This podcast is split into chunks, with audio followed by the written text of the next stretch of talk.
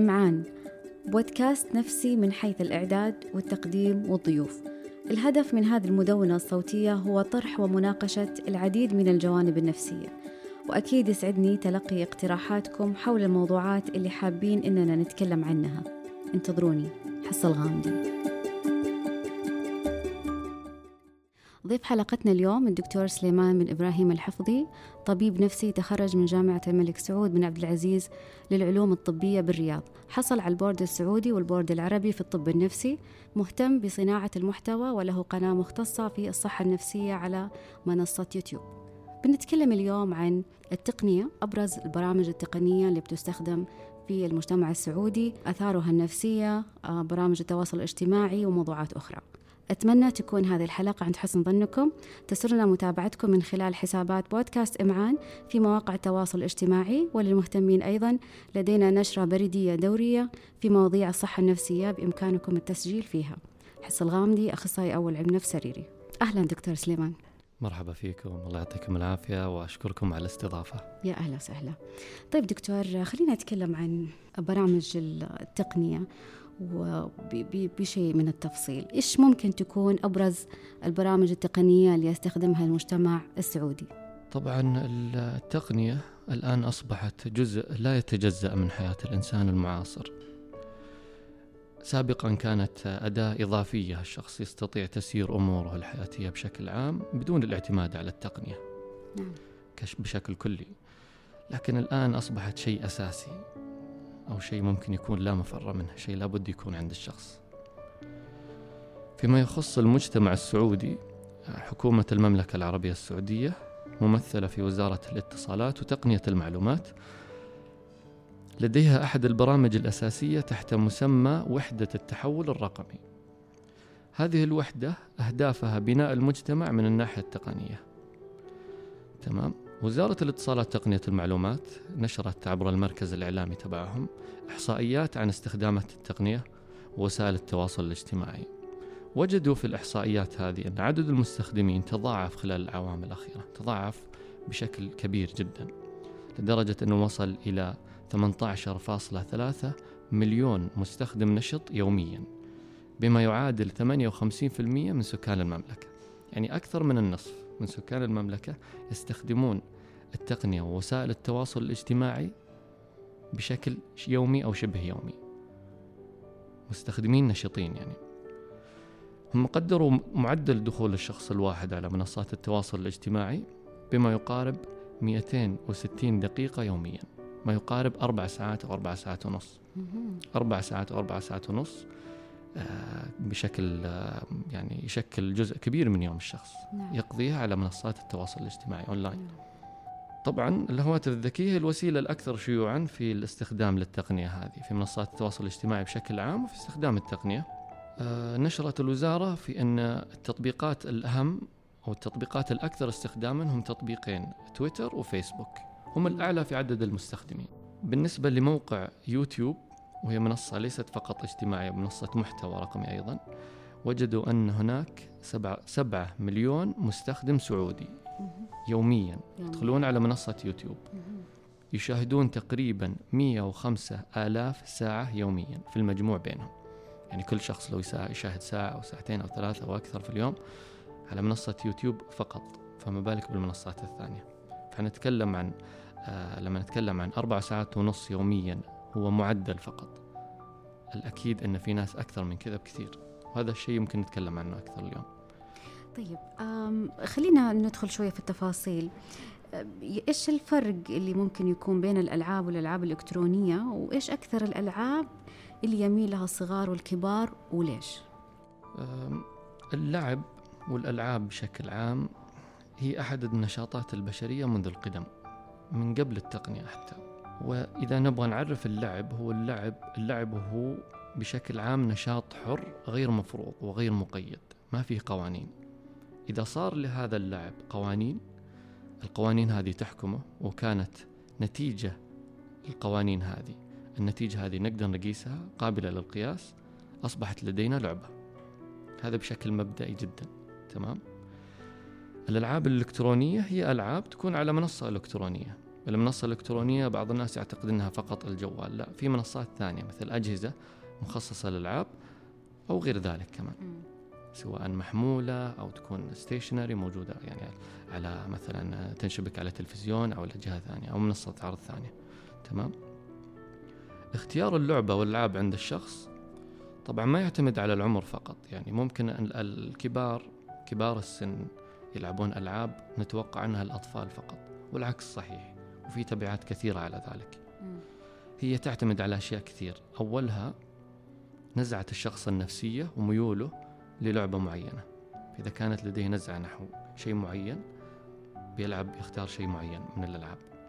مثلا على سبيل المثال إذا كان الشخص يحب كرة القدم الغالب أن اللعبة الأساسية اللي بيلعبها هي كرة القدم. قد يختار ألعاب ثانية كثير. قد ممكن أنه يعني يمارس الألعاب هذه الثانية. بس اللعبة المفضلة لديه سوف تكون لعبة كرة القدم لأنه ال background حقه هو كرة القدم. وليس ذلك فحسب. في عوامل ثانية وهي عوامل أهم من هذا الشيء هو أن الشخص لما يشوف اللي حوله أقران هذا الشخص إيش يلعبون؟ لو كان للشخص هذا اللي يلعب أو للاعب خلينا نسميه اللاعب أصدقاء أو أخوان أو أخوات آه، يلعبون لعبة معينة راح نجد أن الشخص يميل إنه يلعب نفس اللعبة. في شيء اسمه peer pressure أو ضغط الأصدقاء أو حتى في نفس الوقت تدخل فيها تفاصيل كثير. نتكلم مثلا عن التسويق للألعاب من الشركات. هم يستخدمون منصات التواصل الاجتماعي لهم أساليبهم طريقتهم في عرض اللعبة المناسبة أو اللعبة اللي يعتقدون أن الشخص هذا بيختارها وبيلعبها. لكن في المجمل المعتاد أن الشخص لا يلعب لعبة واحدة. قد يكون يعني يبدع في لعبة واحدة أو لعبة واحدة تكون المفضلة لديه لكن دائما يحب إنه يستكشف بالذات الشخص اللي يقضي وقت كبير من من من يومه أو من اللعب آه، في ألعاب كثير واللي نسميهم إحنا جيمرز أو اللاعبين.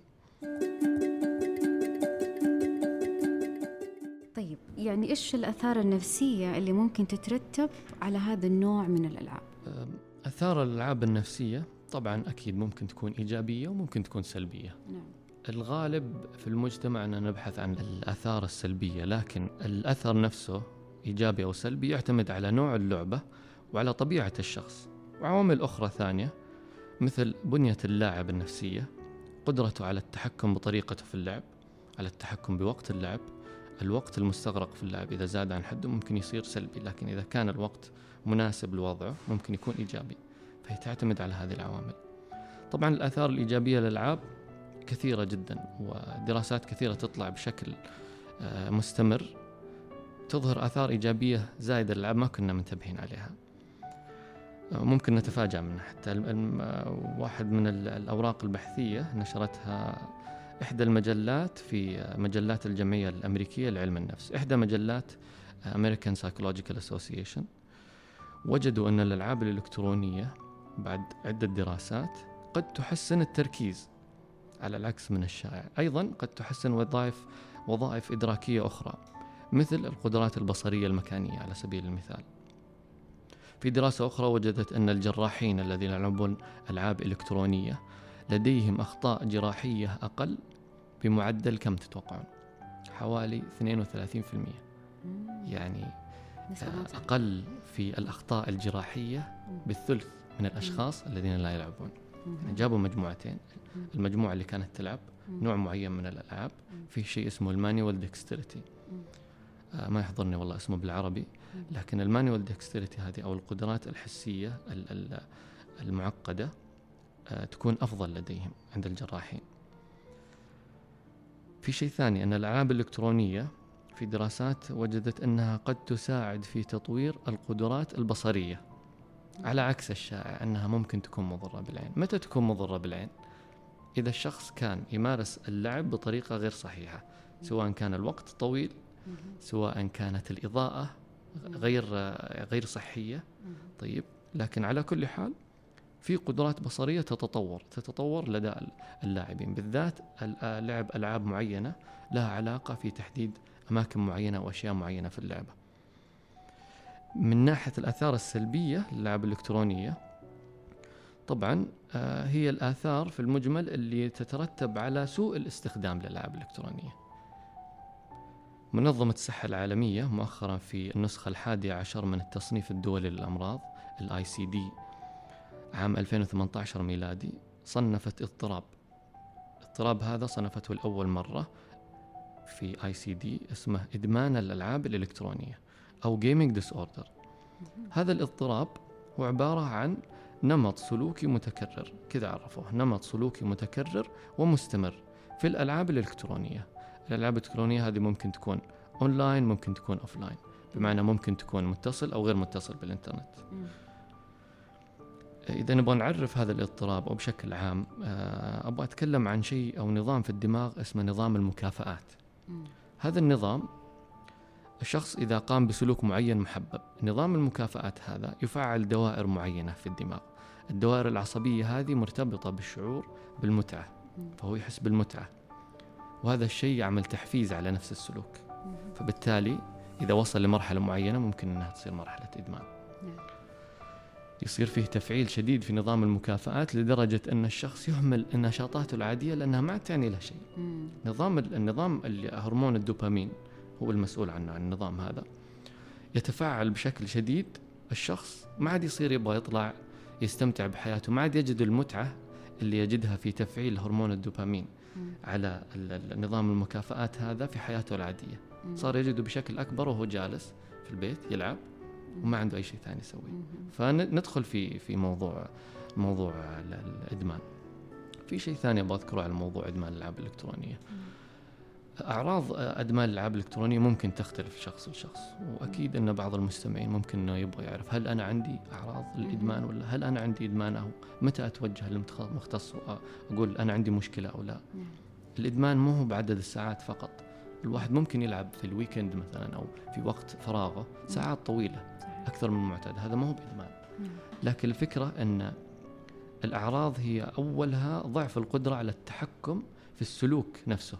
للاعب نعم. مثلا البداية التردد على اللعبة ما يقدر يمسك نفسه الشدة يصير مشدود أعصابه المدة نفسها عدم قدرته على أنه ينهي اللعب أيضا سياق اللعبة نفسها.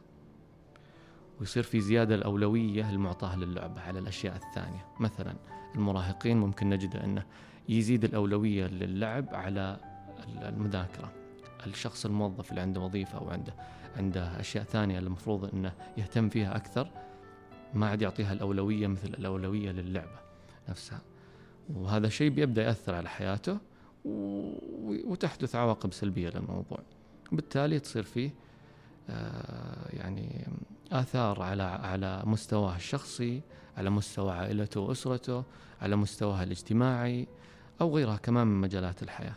طبعا نمط سلوك الألعاب أو نمط الاضطراب هذا عرفوه بأنه ممكن يجي مستمر بشكل يعني على مدى سنوات على مدى أشهر أو ممكن يكون عرضيا متكررا يعني بمعنى أنه يجي على فترات مثلا المراهقين أو الطلاب مثلا عندهم إجازة صيفية ممكن تكون تستمر لعدة أشهر.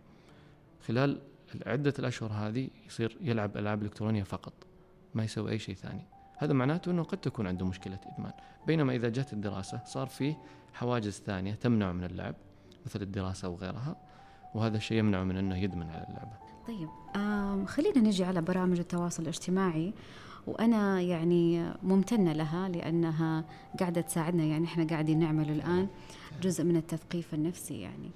ف يعني لو سألتك عن أبرز إيجابياتها وسلبياتها.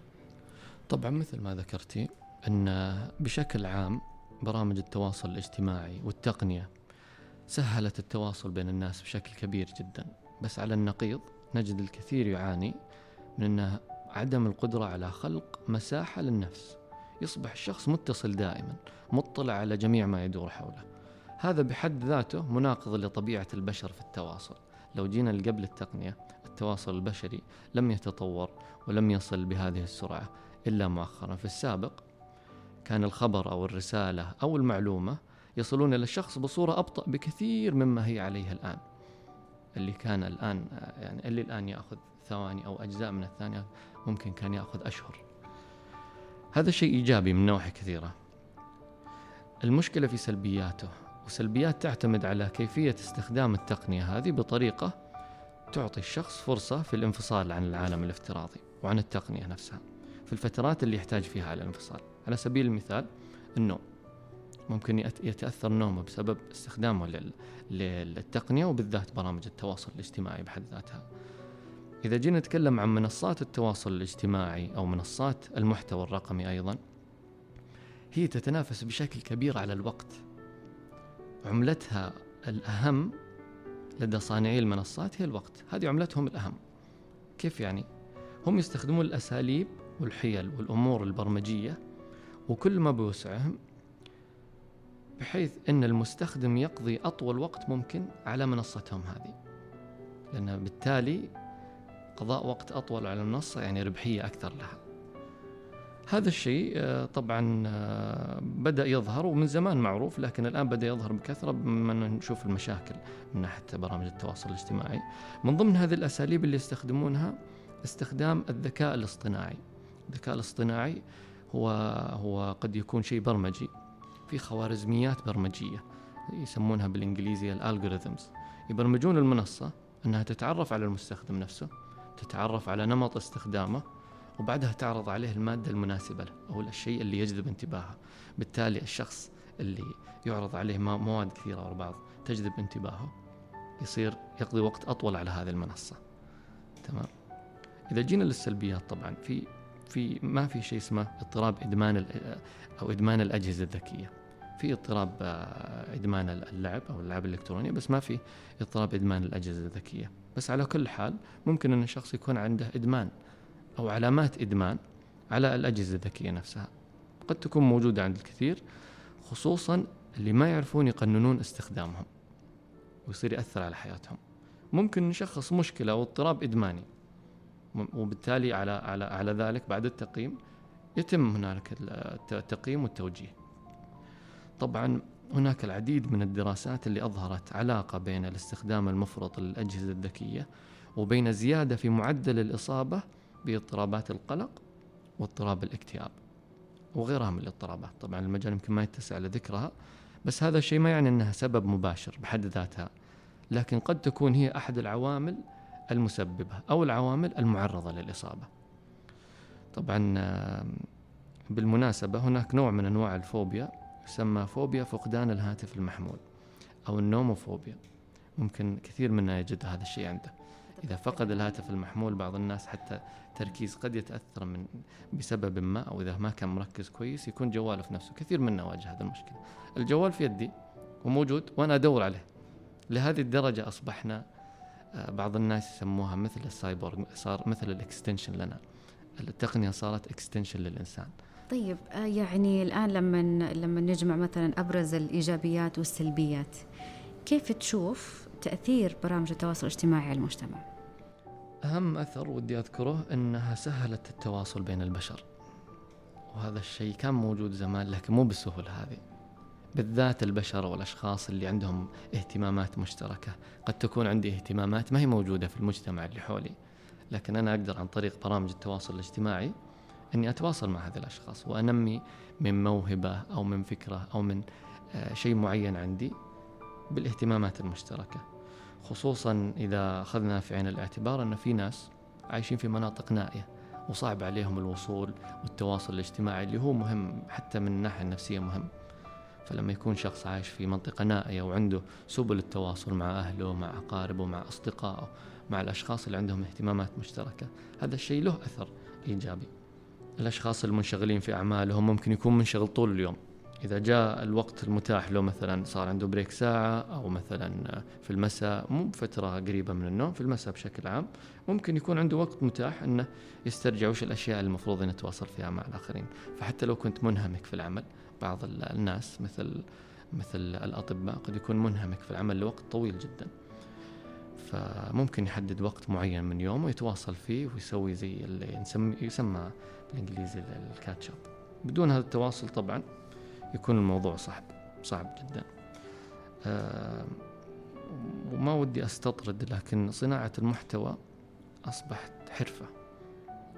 الحرفة هذه الشخص اللي يريد إيصال معلومة أو رأي يستطيع أن يوصل هذه المعلومة عن طريق المشاركة في هذه المنصات.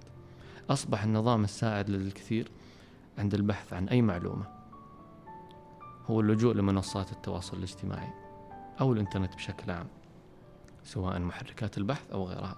أول شيء يطرى عن بالي إذا بغيت أي معلومة الآن صار الوضع سهل حتى أن الشخص اللي عنده آه، صعوبة في أي قدرات مثل البصر أو الكلام ممكن أنه يتواصل مع التقنية هذه ويبحث عن المعلومة ويصل لها في غضون ثواني أو أقل من ثواني.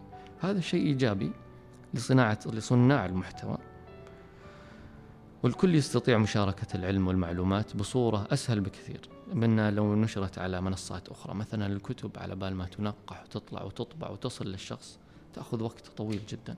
هذا التسهيل طبعا ممكن يكون له تبعات نفسية على المستخدمين. مثلا في ظاهرة على على المنصات الإلكترونية هي ظاهرة التنمر. آه، ظاهرة التنمر ظاهرة مزعجة جدا وبدأت تكثر في الآونة الأخيرة. ما أدري إذا كان في دراسات توضح مدى أثرها لكن لابد أن يكون لها أثر نفسي كبير. سواء سلبي على ال على ال مو سواء سلبي على المتنمر والمتنمر عليه.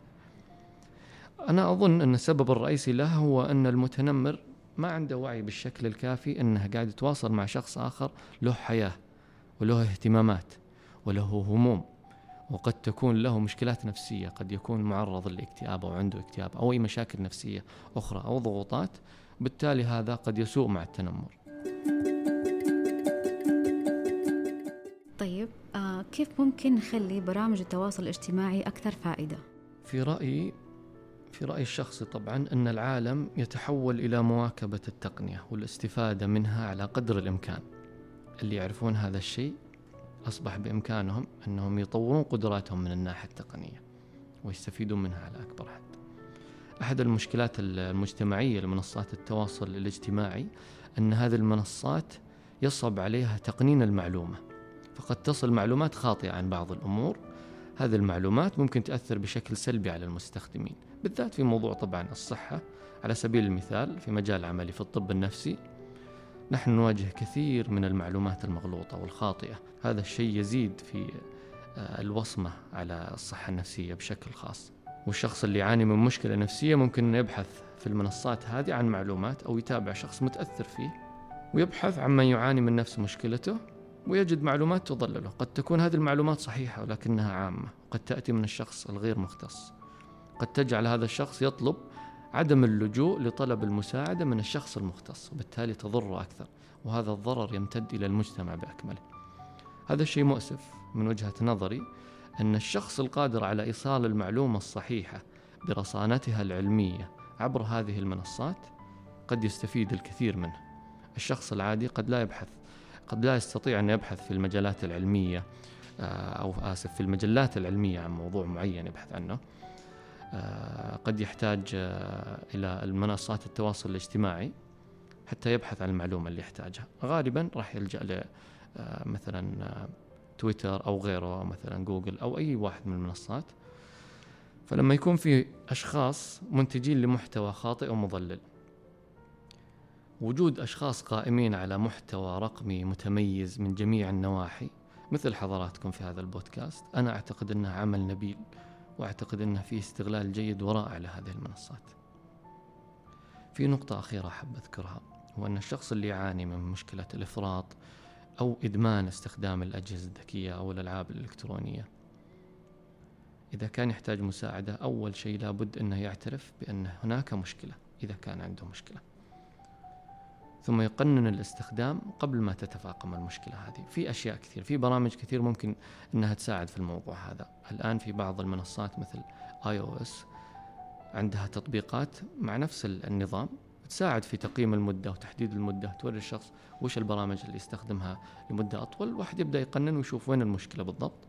إذا فشلت هذه الطرق ممكن أنه يتوجه للمختص سواء الأخصائي النفسي أو الطبيب النفسي. للتقييم والتوجيه على ذلك. شكرا دكتور سليمان يعطيك العافية. العفو وشكرا لاستضافتكم.